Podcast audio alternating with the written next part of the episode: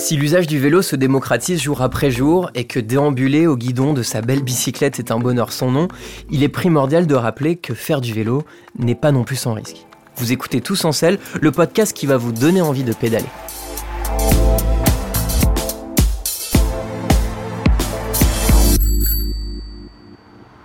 Le vélo aujourd'hui, c'est vraiment mon mode de transport premier. Je l'utilise le matin, le midi, le soir dans tous mes déplacements.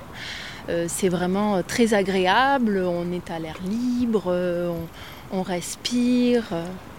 Alors effectivement, on, circule entre les voitures, ce qui peut être un petit peu dangereux. Donc moi, je privilégie les pistes cyclables et pour un maximum de sécurité, bien entendu, bon, bah, j'ai toujours des équipements et notamment un casque. La France dispose aujourd'hui de près de 63 000 km d'itinéraires aménagés. Cela comprend les pistes cyclables et les voies vertes. L'objectif du plan national vélo fixe à 9% la part du vélo dans la mobilité. Pour atteindre ce chiffre, il faudrait 100 000 km d'aménagement supplémentaires d'ici à 2024. Il reste donc beaucoup à faire. Mais un nouvel élan a été pris au cours de la pandémie mondiale.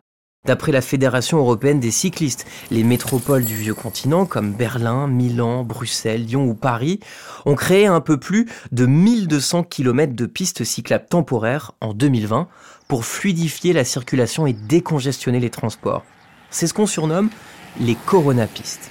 Dans toute la France, plus de 1000 km de ces coronapistes ont été déployés sur tout le territoire depuis la pandémie selon la ministre des Transports Elisabeth Borne, et près de 90% de ce nouveau réseau est en voie de pérennisation ou même d'extension.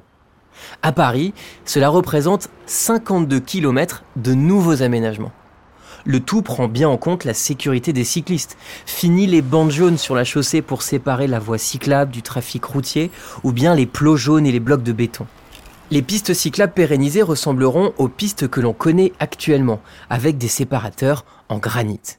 C'est évidemment du côté du Danemark ou des Pays-Bas qu'il faut porter le regard pour découvrir ce qui se fait mieux en termes de pistes cyclables. À Copenhague, la capitale danoise, les voies vélos possèdent les trois qualités fondamentales. Elles sont sûres, entièrement interconnectées et agréables. Par exemple, pour fluidifier le trafic aux heures de pointe, les feux vélos de certaines avenues sont synchronisés de façon à ce qu'une bicyclette roulant à 20 km/h les ait tous au vert. Finalement, plus il y a de cyclistes dans les villes, moins ils ont d'accidents.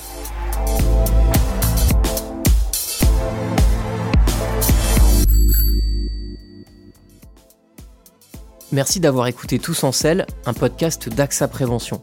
Pour plus de conseils, retrouvez-nous sur le site axaprévention.fr.